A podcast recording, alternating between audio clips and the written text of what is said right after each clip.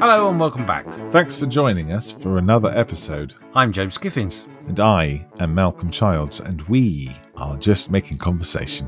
where we're discussing the model making hobby that brings us joy and pain in equal measures. From the greasy sprues to the gloss coats and everything in between, we are going to be just making conversation. There are other podcasts that you can listen to. Plastic Model Mojo, The Scale Model Podcast, Plastic Posse Podcast, On the Bench, Model Geeks, The Sprue Cutters Union, Small Subjects, built sideways. Just head to modelpodcasts.com for all of the links. If you've enjoyed our podcast, consider leaving a review of five stars as it promotes the podcast to more people to enjoy. Showing your support is as easy as making a coffee. In fact, why not go over to buymeacoffee.com forward slash JMC podcast and do just that? Your support will help go towards making the podcast and its content that little bit better, which it needs. In this episode, we will be just making conversation about 3D printing. Is this the future or the death of the plastic molding company? We all have a control over what we make. No waiting for the designers of those models companies to pop that long awaited subject. Does a 3D printer bring you freedom or is it just another fad? 3D printing in its current form has been around for over 10 years, but only in the last few has it become practical to do at home financially. One day, 3D printers could be as popular as the microwave or the Sinclair C5.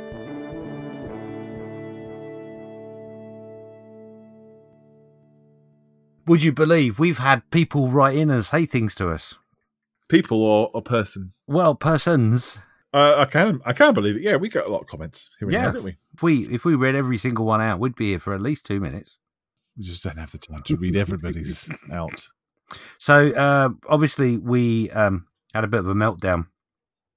So we apologise to everyone for the fact that we were a little bit slack in our um, podcasting um, Schedule?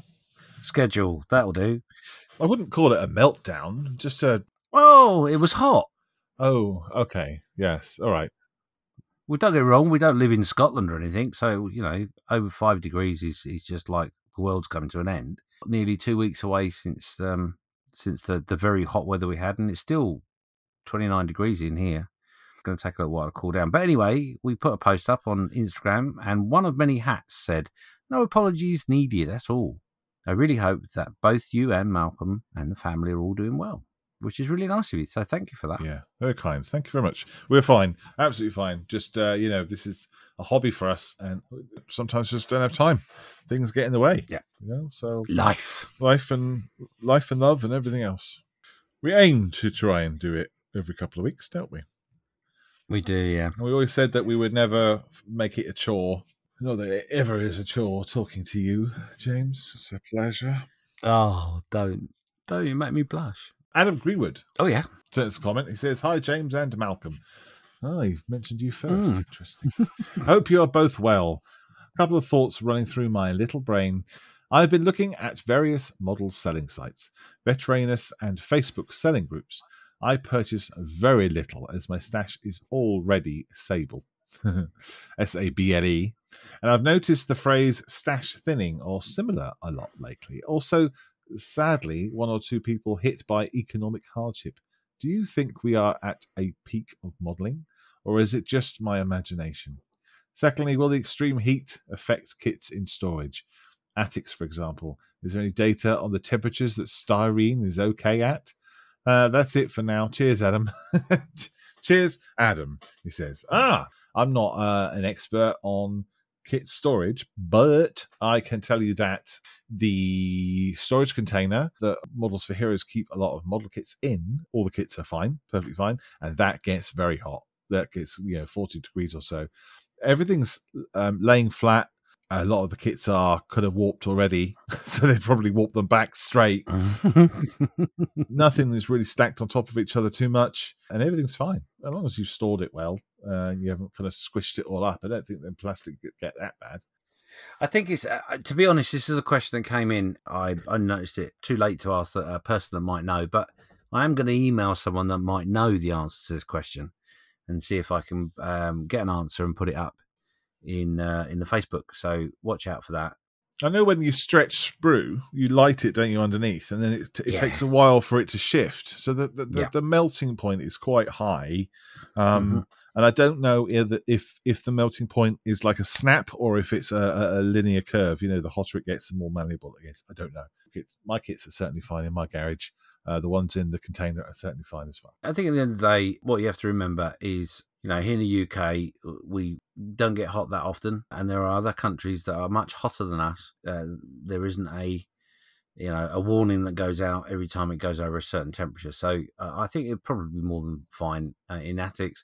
Obviously, like Malcolm says, as long as you're not squashed together and they are stacked in a way which is sensible, it shouldn't be too much of a problem. And in relation to the other part of your statement, people hit by economic hardships and, and did we think that we've cut we're at a peak in modelling? Uh, this probably isn't a newsflash in any way shape or form really but uh, i can tell you in the uk us modelers are going to see an extreme dip of availability. So bear that in mind when you're thinning your stash because i can tell you that some of the asian market uh, are struggling uh, with the costs of shipping and the the pound and how dollar is and all that sort of stuff. And there are going to be suppliers who are going to drop people, drop companies. Um, and I know that for a fact because I'm aware of one particular um, wholesaler who has dropped all but three from that region in the last month, purely because it cost £26,000 for a container,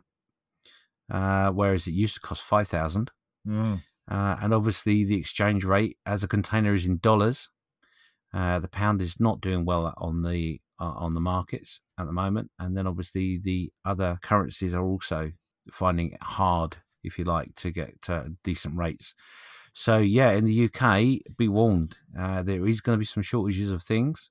We most certainly are going to see a little bit of a drop off, especially at the moment while the economics are like they are around the world.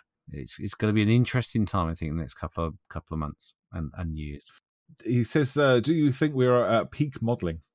We're not going to any more people interested? I certainly don't think so. I think it's my vision is clouded because the more I model, the more I'm into it, and the more people I meet that are modelling. But I don't know if that's because I'm just more into the hobby and the scene and the social side.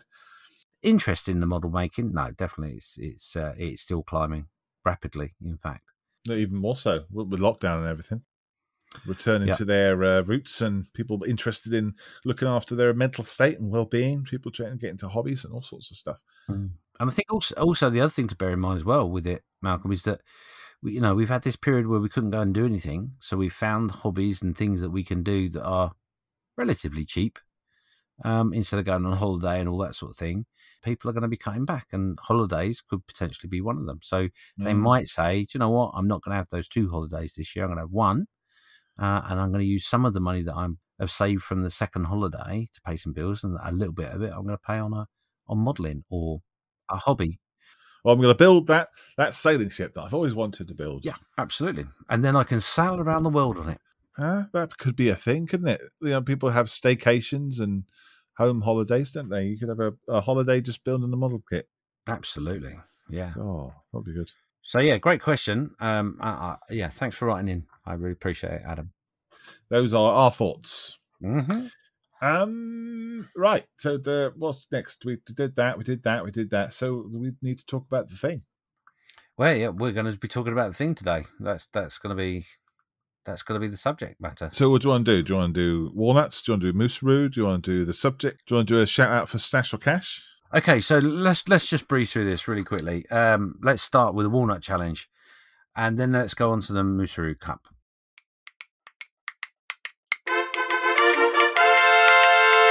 Walnut Challenge Group Build! Woohoo! Oh my god, the walnut challenge is finished! Can you believe it? Well, I do believe it, yes, because uh, that's the nature of time. Uh, that's interesting. I spoke to a couple of people in the last week that said, "Oh, I got my walnuts here. Here they are." And I said, "Oh, crocky, you only got a few few days left." They, what? When's it end? End? So I told them the end, ending date, Then I also had to tell, tell them, don't worry about the rules. Don't. Nobody seems to No, care about absolutely. the rules anymore. So you do, do whatever you like. And in all honesty, I don't think it matters. You know, if you put something in late, the page is not going to be good, taken down, is it? No. And in fact, to be honest, I would encourage you, if you're listening to this and you think, oh no, I've got my nuts and I haven't done anything with them, it's never too late. Never too late to play with your nuts. Right. So just get them out and do what you're going to do with them and pop them up in the Facebook group. And the reason I'm saying that, one of the reasons I'm saying that, is in fact because I know it'll annoy Malcolm greatly if people break the rules because he's not a rule breaker. That's like that. And plus, also, if I'm totally honest, I'm and Malcolm. I don't think Malcolm knows this, or maybe he does. Maybe I did tell him. I can't remember. But um, unfortunately, I may have challenged a few other people that um, I've given them the ability to be outside the rules and complete late. Know, rules don't mean nothing No. anymore. One person breaks them, and everyone's just like, "Oh, that's, that's the case, is it? Oh, okay, fine." Free for all. But in all seriousness, though, um, the, the deadline will be uh, November properly because that will be Telford, and that's when we're going to encourage people to put their nuts that they've built out on their show tables in their clubs, or if you you know don't have a club, then take it, bring it along, and we'll find somewhere to put them all. And we'll make a little map of all the walnuts you can go find. So now th- this is the good thing about this challenge, you see, because if they don't have a club to put their, their nuts on on a table, Mhm. right? Because part of the rules, which we all follow, obviously, is that you have to have both parts can shut. Mhm. It means people can come to Telford with their nuts in their pocket and whip them out and say, "Look what I did with my nuts." Yeah, there you go. There I you go. encourage you to come to Telford and show everybody your nuts, said Malcolm. Oh, it's there for history now. oh, As long as he doesn't edit it out. God. Yeah, would be a first for everything. All you'll have to do is in November tell me whereabouts you are, obviously, so I can come find your Yeah. nuts and then we can put them on my map. And so, yeah, I, I'm assuming then by your positive stance on extending that you haven't done anything with your walnuts. I'll have you know, I resemble that remark. Mm-hmm. Thought so. Never mind. Well, you've got till November. Oh, oh it's been extended. Yeah, let's officially extend it, shall we? Extend it till November. Uh, funny enough, I was fondling with them only only today when I was cleaning up the bench because I've got a lot a lot on at the moment, and um, I uh, I promised that I would do a live, which I haven't done yet. I don't think you know the word promise means. or is it a, a James promise? It's uh, yeah, I'm sure there's a word for that, and I'm sure our listeners will let us know what that means. But I I am going to do it, and uh, I'm not going to say any more than that because otherwise it it gets rolled into a promise. And so, more importantly, and I, we've got to get out of this section real quick because I am ready and absolutely gagging to understand a little bit more about the Moosaroo Cup is back! Hurrah! Mooseroo Cup, the Mooseroo Cup. Let's talk about the Mooseroo Cup. Boom! Woohoo! yeah, it is. Mm. And in quite spectacular form, too. I have in front of me right now, I'll paint a picture for our listeners. I have right in front of me a white box. And this white box has lots of airmail stickers on it, and it has stamps on it, and it has uh, Par Avion on it, and it's come directly from the foreign country of Canada. directly from the the IPMS Hamilton dudes. It is containing a plastic model kit, according to the customs label on the front here. Mm. Crikey, yeah, it was sent on the 20th, and today it is the 27th. So it seven days to get here. That's great. Mm. Thank you so much, guys, for organizing this and doing all the uh, logistics surrounding this. It's, it's not easy, I'm sure, and I do appreciate it uh, personally, and I'm sure James does as well. Said so before. Oh, absolutely. Yeah, I'm, I'm I'm really sorry that we couldn't be there for the official unveiling No, uh, at the Nats. No. Um, yeah, we're we're we're doing our un, uh, unofficial unveiling right now. Well, we watched we watched uh, lots of the lives and things, didn't we? We did. Up with the posts and stuff. we like did, that. yeah. Yep. Not that I'm jealous in any way, shape, or form, boys. Oh, extremely jealous. Extremely. Right, shall I open it? yes, please. Can't wait any longer. Da-da-da. So I am opening the box. I am using a red scalpel to cut the plastic. And it's the sharp end he's using just to watch out for health and safety. We have to. We do have a person behind him in a yellow fluorescent jacket just to make sure that everything is safe for him. Safety is paramount. Absolutely. Right. Oh, it's one of those flappy tops. Oh, Oh. Inside this box, there is a envelope. On it says Mooseroo 4. Top secret. Got a couple of Heritage Con stickers. hey! Yeah. We love stickers, don't we? Uh-huh. Huh? Oh, okay. And in oh, then the main event, obviously, inside here is a Arma Hobby kit. Yes, it is the P51 BC Mustang from Arma Hobby in 172nd scale. Cool. The box is rather small. It is. Look at that. Yeah. It's a diddy box. Mm, If I remember rightly, this kit packs quite a punch. Um, it does. It's the uh, yeah, so it's a 51 BC BLC Mustang. Well, the Mustang is, is an officially licensed product too. And on the back, Oh. there is one, two, six different decal options. Ooh. Yeah, so we can have the P51B Mustang Ding Ha- Hayo from 1944. We can have the P51C Mustang Avelina from 1945. Oh, this one's a nice one. This is the uh, Mustang Mark III from 1945 from the Polish Air Force. Oh, Yeah, I thought that was a, an RAF one there, but it's not. It's, Polish. No, it's Polish. Yeah. Yeah, cool. F6C Mustang, and it's also in 1944. That is in a very nice checkered pattern with the, the tail and the nose and a checkety, checkety, checkety. Oh, chickadee, chickadee, check it out. Mm, it's a shiny metal thing as well, so that'll be interesting. Uh, an Italian one from 1945 also looks like RAF colours, but I guess that's European uh, World War II, isn't it? And then the Snooky, my pal Snooky, 1944. Wow, that's a nice one too. Mm. Nice. Yellow nose. Yeah. Huh. I like that. There's. I thought they'd pretty much be all bare metal, but they're not, are they? No, they're not. No. So the Ding Hao ones features on the front is kind of an olive green all over. Mm. I like that. Lots of uh, potential. Yeah, cool. Wow, that oh, blimey, one seventy second scale. I haven't built a one seventy second scale kit for many many years. I started my hobbying doing one seventy second uh, fast jets, F 15s, tornadoes, typhoons. Ooh, okay. Before I touch the kit, I'm going to read the letter. Oh yeah, let's do that. There we go. Says Light Speed Global and IPMS Hamilton Modelers Club. Hello, podcasters. IPMS Hamilton and Lightspeed Global are proud to once again sponsor the Mooseroo Cup, a friendly competition between the titans of the scale modeling podcast community. You are being provided with Arma Hobby's P51 BC Mustang kit in 172nd scale to build, detail, and finish to the best of your abilities. No, Dave of Plastic Model Mojo did not pay us off. Knowing the competitive nature that you each possess, we here at IPMS Hamilton anticipate stellar builds. oh, Here are some guidelines to help you along your way. You have between now and midnight on March the 11th, 2023 to complete your build. The provided kit is to be built out of the box, including markings. That means no aftermarket photo etch, resin cockpits, all wheels, decals, etc. Entries will be judged by a group of IPMS Hamilton volunteers applying the IPMS judging principles. Submit a minimum of six, that's six, uh, up to a maximum of 10 high quality, unedited digital images. At least three full subject images should be without base or background, i.e., single color backdrop.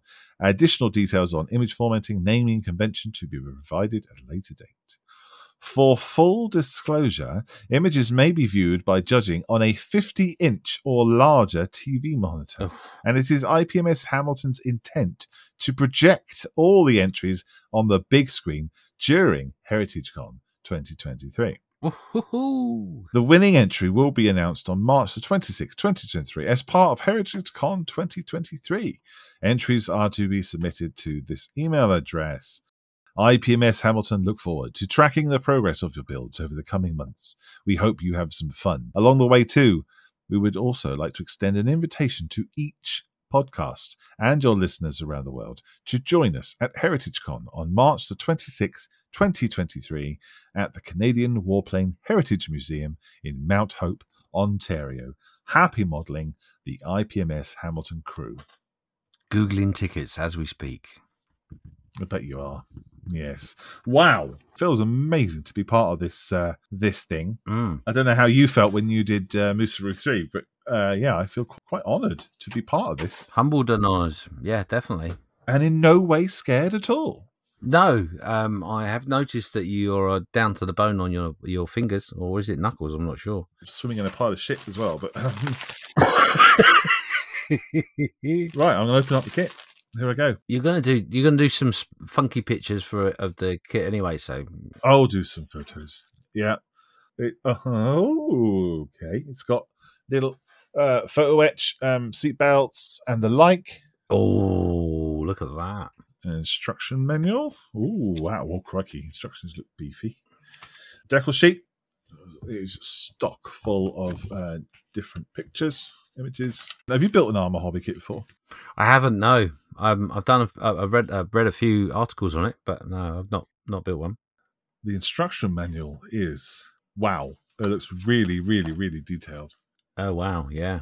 Yeah, um, lots of different colors, different numbers.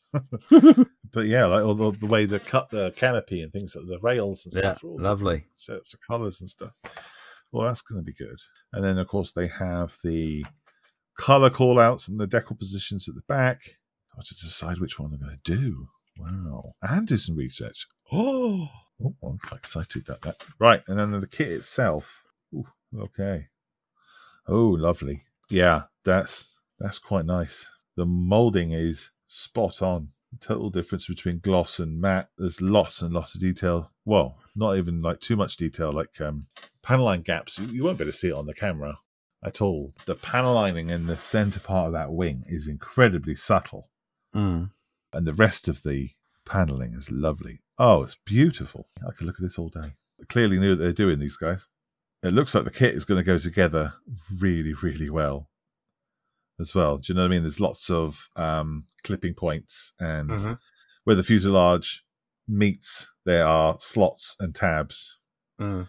I can see the undercarriage flaps, for instance, have have tabs on them to be put into the bottom. Mhm. Um, oh, that's going to be cool. A double thumbs up. Uh, double thumbs up. I, uh, I can't wait. I can't wait. I tell you though, it's going to be a challenge to decide on what decal option I'm going to do.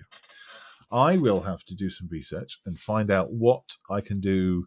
What is the best best one I can find the research on, and and also maybe go and find a, a pit Mustang in the UK to have a look at. Mm. Do we know of any? Certainly one. There's a Duxford. I'm pretty certain there's one up there. Oh, there's a mask set as well. A mask set. Oh my goodness. Yeah, yeah, mask set. Oh, that's helpful. Like an Eduard's weekend set, isn't it? I guess. Yeah, I guess so. I'll have to have a Google and try and find some stuff. Maybe we can do a road trip. And if we do a road trip, then what we'll do is I will take my camera with me and some radio mics, Mm, all right. watch you dribbling all over a P51 and then being thrown out of the museum. Uh, you know, it's quite easy to do that. Let's go on the road and um, see what we trouble we can get into. And if anyone is listening that owns a P51 in the UK and uh, wants us to come and have a play, then uh, let, drop us a line. You never know. Stranger things have happened. They have, yes. Uh, P51 BC, this is. I can't wait. No, I can't wait. I hope that I can do. when we got the news of what it was, I was uh, there were pangs of pain of the fact that I couldn't be involved. Um, but um, I'm going to really enjoy you watch you do that. you you get to bark at me from the sidelines and, and whip me into submission Oh, remind me every time we speak that this, I've only got till March. hey, did, did you know the only thing that I, out of all of that, then which is could be interesting to see is whether it's a case of so Malcolm, is there a Mooseroo update? No. Oh. yeah. Any Mooseroo updates? No, shut up. Oh, okay.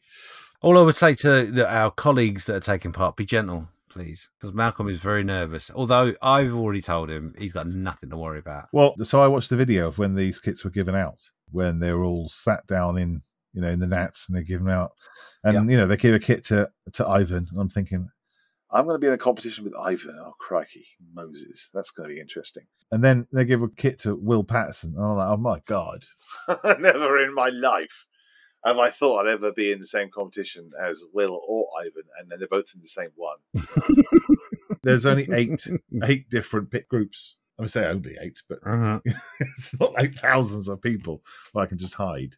Ooh. It's funny, isn't it? Because the the one the one thing I thought of is, do you know what? I think it's got a bit harder because there just happens to be some more people involved. You know, maybe it was a little easier for me because there wasn't as many, but I've got absolute faith in you. okay, yeah, no pressure. Well, it'll be interesting to see what everyone else has chosen as their decal option as well. And I think that's going to be the real key is getting that right to what skills I can bring to the, the kit and what um, research I can do in terms of weathering, because weathering obviously is going to be free for all. It's out of the box, but they're not going to put any restrictions on to yeah, so I'd, I'd like to do it as accurate as I possibly can, which is not like me actually. So, hmm.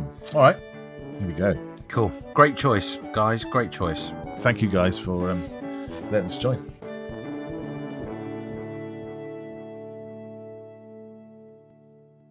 Let's get on to the main subject, shall we? This here episode that you are currently listening to on your device is 3D printing. Is what we've decided that uh, would be this this week's topic. This was suggested to us, wasn't it? It was indeed. Yeah, I don't remember who by, but the person who it is uh, suggested to us knows who it is. So Yeah. here we are now around to your uh, subject that you requested.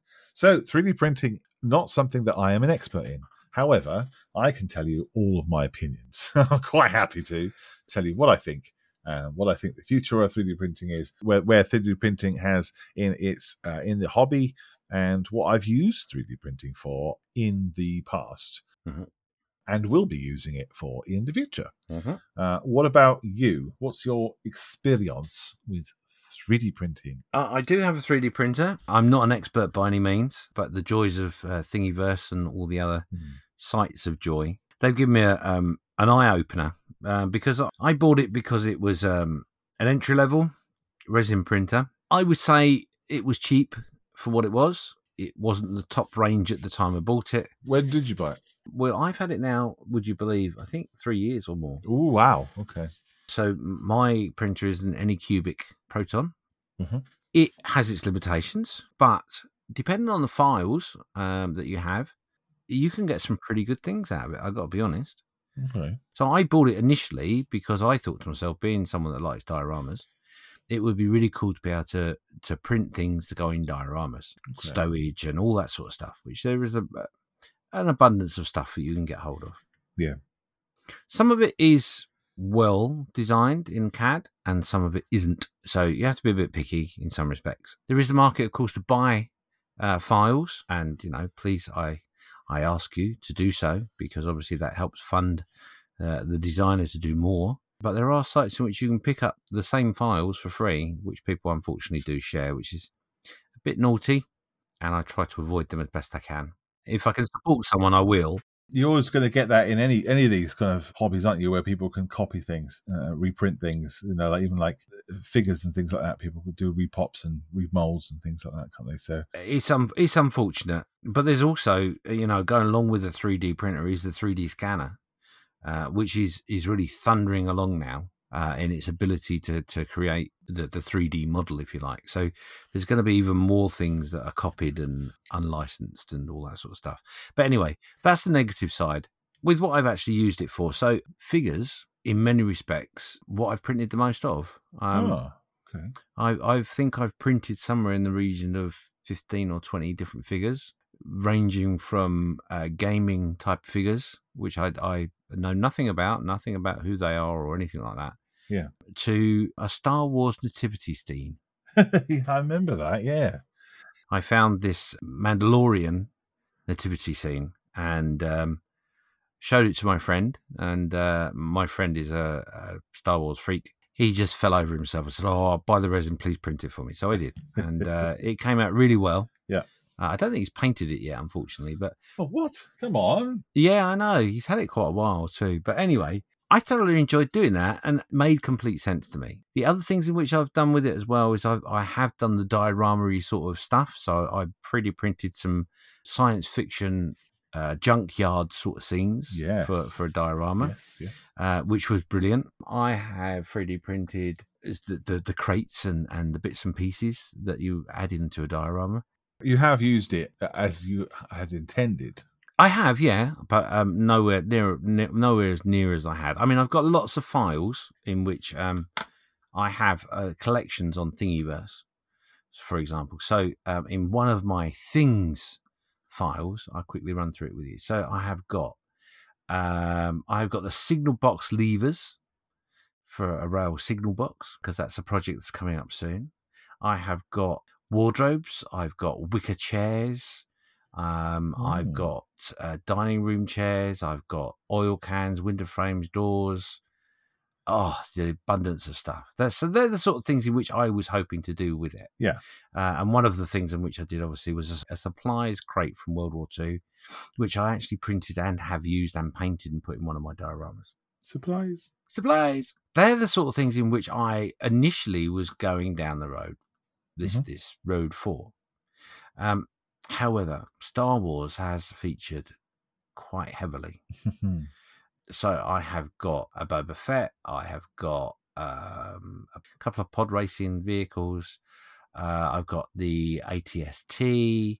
you were going to do me a pod race. Yes, I'd, I'd, it's only now looking at it that I remember about that. yeah. Um, but yes, there's that, and I've got some of the Star Wars Legend, uh, Legion, sorry, uh, Scout droids. Oh, it just got loads of stuff, loads and Mm. loads of stuff. Not all of them printed, of course, but you know they're there. And then, of course, the crazy world of figures and stuff. So I 3D printed a Boba Fett sitting on his uh, spacecraft, which was a, a comical sort of figure uh, which I've thoroughly enjoyed painting that. That was really cool. But I've also got a Mark II TIE fighter. Mm. Um, I have got lots of other characters that are unpronounceable for me. Uh, I've got the Mandalorian. I've got the Kuiil riding on the Blurg. Yeah, Blarg. That's what I've got. I've got that printed for me by one of your friends, Carl, has actually printed Yes. that. That was that was Oh, you know what? That was like the beginning of lockdown. Or even before Yeah, a back. before lockdown, 2020, early 2020 that was. I remember um Mm. I think he had just got his printer, was remarking to somebody else about this the model that he had, he was going to print. And I kind of said, "Oh, what about me?" you know, kind of thing. I'd love to have done that too.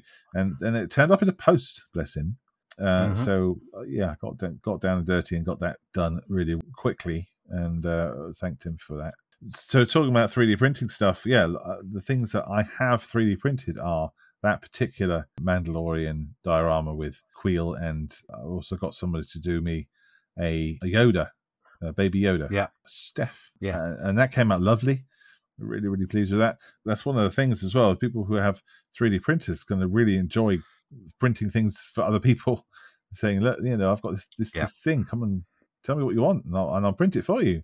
Obviously, it's Yeah. not free, but uh, yeah, it, that's been quite fun. Other things that get 3D printed, I, I've we've got a 3D printer at Models for Heroes, and we use it to make the glue guardians that just hold on to Mm. extra thin and and uh, the mix cement and things like that. Mm. And so, you know, that's a, just a basic FDM printer. It's practical. You know, you you make something that you doesn't exist. You make it with your computer, and it now exists. I, I think that's the one thing in which I surprised me a little bit with 3D printer. I mean, obviously the one I have is a resin printer. Mhm. Um, the other ones I don't really understand as as much. The the idea of of a filament and all that sort of thing. Hmm. I don't. It's not something I overly like. The the resin printer um, gives you uh, the opportunity to have a lot of detail. However, with that said, since I've had the the the one I've got, technology has moved forward. Um, uh, not latest one from Anycubic is um, massively reduced the printing time and the quality. And um, I know Ivan has has got one of those as well as um, I think four people from that podcast. I think they've all got one, Wow. and they they just knock out phenomenal things. But yeah, this is the problem. This is the one thing I find because effectively it's just like a computer. in that you buy it, you buy the top singing, all dancing computer, um, and the moment you walk out of the shop, it's surpassed by the next one and the one after that. Yeah. But the resin printer that I've got does does a pretty good job. And the the latest thing that I printed, obviously, was the the tank, the fuel tank or tank, the whatever it is, that goes into my Helldiver. Now that that was amazing. The fact that I a knew someone that could do the CAD work because I couldn't. I I haven't managed to fall down that trap yet. Mm. But the effort he put in, and, it, and and in fairness, although it took him a little while, um, I could understand that, once you get to, un, to to to know what you're doing, it's fairly simple in some respect, Yeah. and and as challenging and rewarding as building a model itself, because that's what you're doing. But it's just on the computer screen, and then you print it. Yeah. yeah. Um, so so having one, yeah, absolutely. I can see them being like you said that uh, it's going to be similar to having uh, a microwave in the in the kitchen. You know, it's just a normal standard thing. The the one thing that I will say, the thing that will hold a lot of people back is the cost right now. The um, the resin side of things, although you can get um, a resin that can be washed with water instead of alcohol and all that sort of stuff. Um, things will progress, things will get better, but um, right now it is um, it is definitely a, a luxury item. Yeah, I think you're right. Uh, also, the, one of the things that puts me off is the is the danger of it, the toxicity of it. You know, I know you said you can get water based ones, but it's still, you know, not nice. It's not nice stuff. Oh no, no, no, that's right. And I'd rather, you know, someone else to do that bit. To be Yeah. honest, uh, and plus, it's another thing I've got to learn. Add to the things that I've got to do to, Yeah, to to work out. And I'd rather get someone else do that and know what they're doing. yeah. I mean, I felt the same, um, but I'll be honest. I've done a little bit of work um, uh, in, in in more the uh, software that comes with it. Yeah. So what I mean by that Yeah. is that I've I have purchased a couple of builds and scaled them up as best I can. Hmm. and the, the software works pretty well to, to as long you know as long as you're concentrating on your x and y's and z's and all that you, you know you, you can't really make that much of an error so for example one of the other things which i uh, printed was the space shuttle right, I remember that. Yes, yes. so when i scaled that up obviously i tried my best to concentrate on the biggest parts so it would be reasonably easy. I had a few failures here and there with the print but you know it's printed quite well and the quality is pretty mm-hmm. good i've got to be honest. It's not it's not as good as maybe a plastic kit in some respects but i think you know the, mo- the more modern printers definitely would would bring out that that detail and etc so you know um and some of the figures as well i've made a few figures that that aren't when you buy it they should be sort of nine centimeters high no more than that and i've gone stupid and gone massive big as i can The detail gets lost, doesn't it? You- does a little bit yeah What about um painting them then? So I had the the Mandalorian one painted up, so I had the had it on the shelf because I loved the, the the show, and I think probably a lot of people when uh, the Mandalorian came out, a lot of people got involved in getting that printed out and and painted. I've got that because it's cool, but I remember there was a little bit of cleanup to do because there's lots of layers and things like that on it. It wasn't too bad at all, but uh, take off the the rods and the struts and the braces and the noggins and everything else. Mhm. Now, I don't know if that's still the case, if you still have to do that kind of thing, or if you can buy them pre cut open. the noggins and stuff that you're talking about are, are, are the Yeah. So when you do Supports, the so when yes. you do the prints, Yeah. you you got all the supports. There are people out there that do 3D printing that can knock them off without any trial, and um, there's not very little cleanup. Haven't got to that stage yet, if I'm honest. And that is the only Right. thing that I find a little frustrating because the, the resin is quite brittle. So I'm told the best time to do it is when the resin hasn't set. Um, and you, I find it quite difficult to handle um, a gooey figure that's still pliable in some respects and start taking bits and pieces off. Yeah, that's a bit worrying.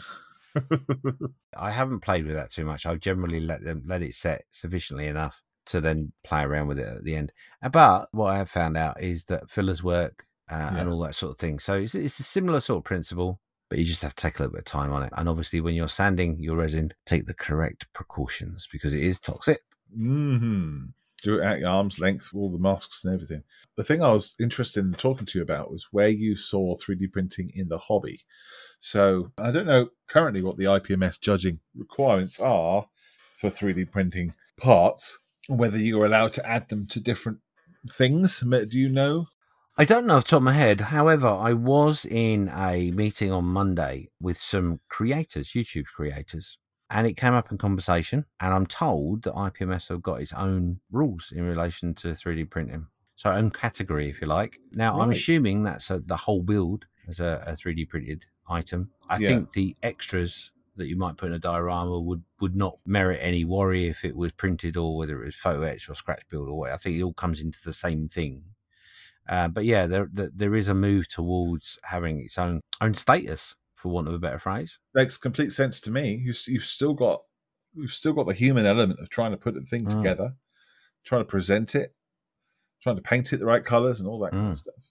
Um, you know, uh, and someone's got to build it on a computer, whether they're building it with their hands or building it with a computer. It's still done by by hand, by eye, by a human being. It is, yeah. I think for me personally, that the way I see 3D printing going, I think a little bit like COVID. Okay. This is a scary comment, okay, and I'm and I'm probably going to be proved wrong to a degree, but at the moment the world seems to be going through a bit of a phase where things cost an awful lot of money, etc., etc., etc. So I think 3D printers have come down in price. They're more available, they're more accessible, and the cost of running them is more accessible. From the community in which I see generally in the modeling community, is there is the acceptance of 3D modeling there is the acceptance of printing, and I think it's becoming more and more prevalent in the hobby. I wouldn't be surprised that during this economic squeeze that we're having right now around the world, that there may be the opportunity for some modeling companies to Hmm. expand their range to include things in which you can 3D print at home. Oh, okay. Well, like files and things. Absolutely. Now, will that mean that the, the, the plastic modeling kit business dies a death? No, I don't think that's the case. I, th- I think that will carry on stronger and stronger as it is right now. I, I don't think that will change. But we do get into a situation with both the plastic and also resin. Believe it or not, a lot of work going on in the background as to finding a material that's similar or has different properties so it can either be recycled or not be as toxic as it is and maybe plant based. Right? Okay. Well, that makes complete sense to me. Yeah. So you know we're going to move along that road because obviously oil um, and and all that is involved in making of plastics and resins and all that. So yeah, there's, that that's going to have an effect. Now, newsflash, I think it's already out there. If I'm honest, I went on Monday to an event held by Airfix, and in that we of course asked the question of where do they think 3D printing is going, whether it will take over the hobby, will there will it have a massive effect on their business, etc., etc. And as it stands right now, the people in power, the people that know, don't necessarily have the answer as to how they would move forward into that world. So that meaning that your new release Buccaneer um, or K2 ambulance is going to come in a plastic in a box uh, and it's going to be injection molded. However, I know for a fact that Airfix are looking into accessories. Okay. Well, 3D printed bull ones. yeah, you may have the opportunity to download a file to get accessories to a model rather than them creating an accessories box pack kit. So that's something they're looking into. But also, more surprising than that, uh, Humbrol are having a little bit of reinvention of themselves as well. Right. And they have got coming to market a 3D printer. Really? Yep. Are you allowed to say that? I am allowed to say that, yeah. They are bringing to market a 3D printer, and the price range of this 3D printer will be within people's reach. That is very interesting. However, I Mhm. pre warn you, Mhm. it's not a resin printer, but it's a, a cute little box. It looks quite interesting. And the reason they're doing it, they're going down that road is, I think, these are not these were their words. This is my understanding of what they said to me, is that they want to encourage the youth into the hobby, and they see 3D printing as a entry level into the hobby So going back when I was a kid, back in the 18, whatever it was, I remember computers, BBC computers, Acorn Electron computers, and all those wonderful computers. And I remember my reaction, which was whatever, not interested. And the youth right now are into CAD, they're into potentially 3D printing. And I think they are going to try and find an avenue into the market to be a part of that. They're ironing out some creases here and there, but it is going to be extremely accessible. Okay. And I think it's going to be one of those things that some children might go, I don't want an Xbox or a PlayStation, I want that. Hmm. And then it can be used to do all sorts of magical things. And I think that is amazing, given that you sit down with Airfix and they say, well, you know, mm, not really something we're looking at. We are sort of looking at it, but not really. And then the other arm of the business, Humbrol, well, no, we're, we're embracing it. We're getting a 3D printer. There, we've got it. That's it. well, they've got big 3D printers down at Airfix. Their 3D printing system is uh, absolutely awesome, amazing, super expensive. For, for what they use it for, to doing prototypes, checking some of the designs out that they're doing before they go on to the next stage, etc. Absolutely essential, no question about it. Mm. But I think maybe one of the hang-ups with 3D printing is not the fact that model companies don't want to do it, it's understanding how they can prevent it from being pirated, make a business from it where they're earning money rather than seeing their product being duplicated and and given away. If they can figure that, I can seriously see that coming a big part of the hobby. Yeah, I think that once the larger companies start making 3D printers and they become accessible and they they are in Argos and John Lewis and everything else, and you can buy them for Christmas, I think the market will accelerate. Absolutely. Like I said at the beginning, popular as microwaves, they'll have one in their hobby room or their red room or whatever, and they're printing stuff. Well, breaking news: John Lewis do have a 3D printer in their store for you to put buy. It's already there. the The price bracket at the moment, generally speaking, in the high street stores, they're quite high. And if I had a choice between the printer in John Lewis, had a choice between their printer and an, an Anycubic printer, I'd go for an Anycubic printer all day long. Almost to the point uh, saying to Humbrol, I think it's a great idea, but why filament? Why haven't you gone resin? Cost, I expect. I don't know. I think I think mainly it's because they're producing a product that's entry level Yeah, and they don't see resin as entry level. I think you're right. And I think, you know, you can sell FDM filament without having to have government guidelines on resin sell sales and things like that, probably. This is definitely one of the one of the reasons I think they've gone down that road is because obviously Humbrol have come a bit of a cropper over the last few months in relation to legislation of ingredients to paints and once bitten twice shy and all that. So I can understand it. I, no, I think it's a good thing. I think it's great. I think it's I think it's amazing. being your Christmas cracker, wasn't it? You know, 3D printer. it has really come to that point where you know it will be something that literally underneath the tree open it up. Oh wow look at this plug and play. Yeah. crack on. You print. it really is plug and play. Even the resin plug and play really. One of the reasons i bought what i bought. Is plug and play. I i'm no master. I don't have a degree uh, of any sort a degree of sarcasm but that's about it. Well, I know when I've done a bit of 3D printing at um at the unit, the uh, I getting the bed level and getting everything else level is, and it's very picky. It's very picky about what you do and how you set up. If the door opens, right? If the door opens and a breeze comes through, it gets very upset. it's, it's a little bit like your very old granny isn't it got to sit in the right chair got to be at the right level Shut that door. got to have no drafts, got to have a, a full glass of sherry, blah blah blah. You know, very much so. But I mean, that Humbrol, when I say entry level, I'm talking about a couple hundred quid. That's what they're marketing it at, and I think that's a cracking price, a cracking idea. So well done, Humbrol. Very cool. Good news.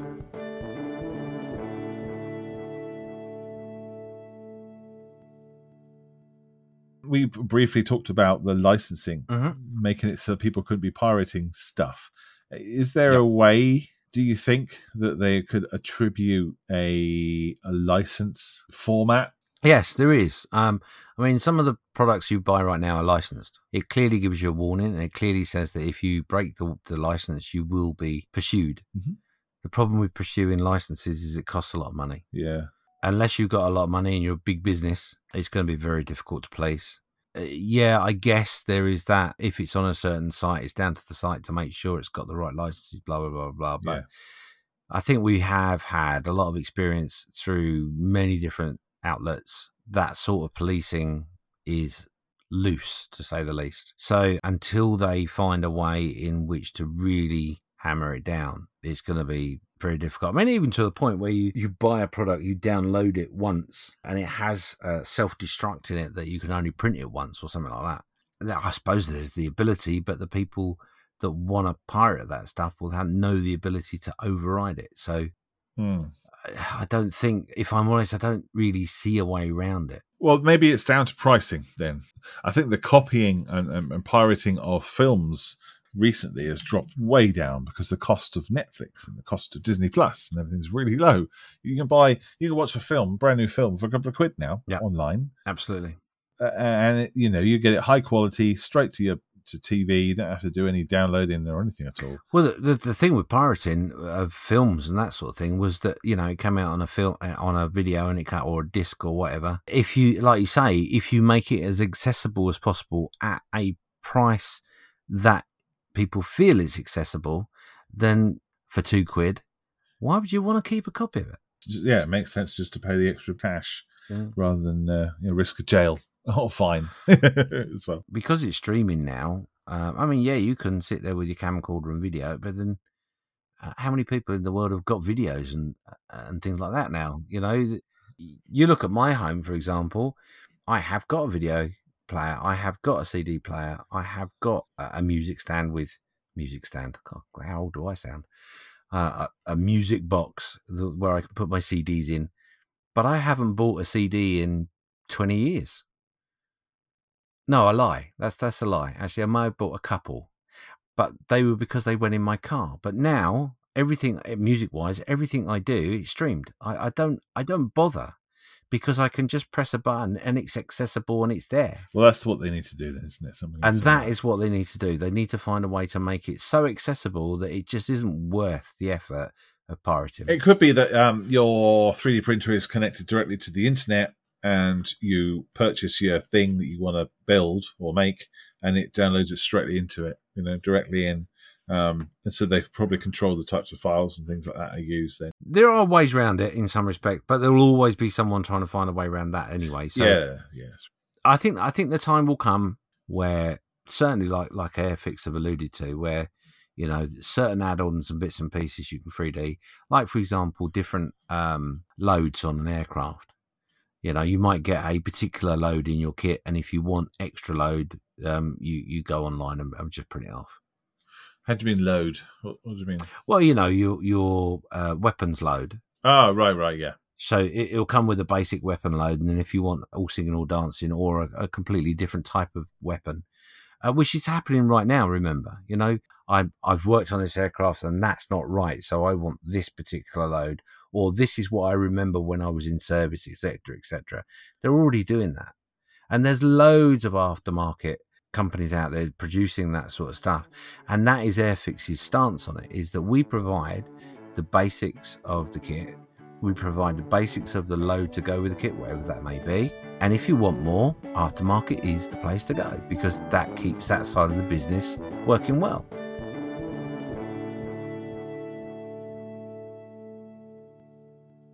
With the cost coming down and the technology making leaps and bounds seemingly every month, where might we be in another 10 years' time? There will always be the need for more tools and different ways of creating things for your hobby.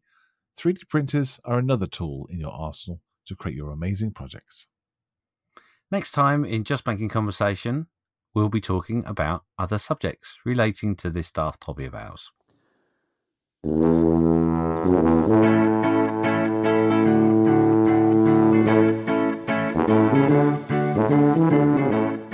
You've been listening to Just Making Conversation with James Skiffins. And the confused Malcolm Childs. Follow us on Facebook where we post photos, updates, and other nonsense. Do we? We very rarely put anything on Facebook, really. If the social media person's up to speed, and not on another drunken blinking outing. All right, I'll, ch- I'll change it slightly. Follow us on Facebook, where we sometimes post photos, updates, and other nonsense. Find us on Spotify, Amazon Music, iTunes, Google Podcasts, and all the others. Let us know what you are just making and what your thoughts are on the conversation in this here episode. Thank you to the following supporters from buymeacoffee.com forward slash JMC podcast. Brad, Warren, Tim, Black Rifle, John, Julian, Chuck, Mark, Bakawahi, Simon the Jazz Gent, Steve, Lee, Costas, Mark, Ray, Neil, Mike, Robert, Andrew, John, Drew, Mike, Jeff, Richard, Lynn, Gordon, and six others. If you do show your support, leave your name and we can muller it on live on air. Goodbye. Goodbye.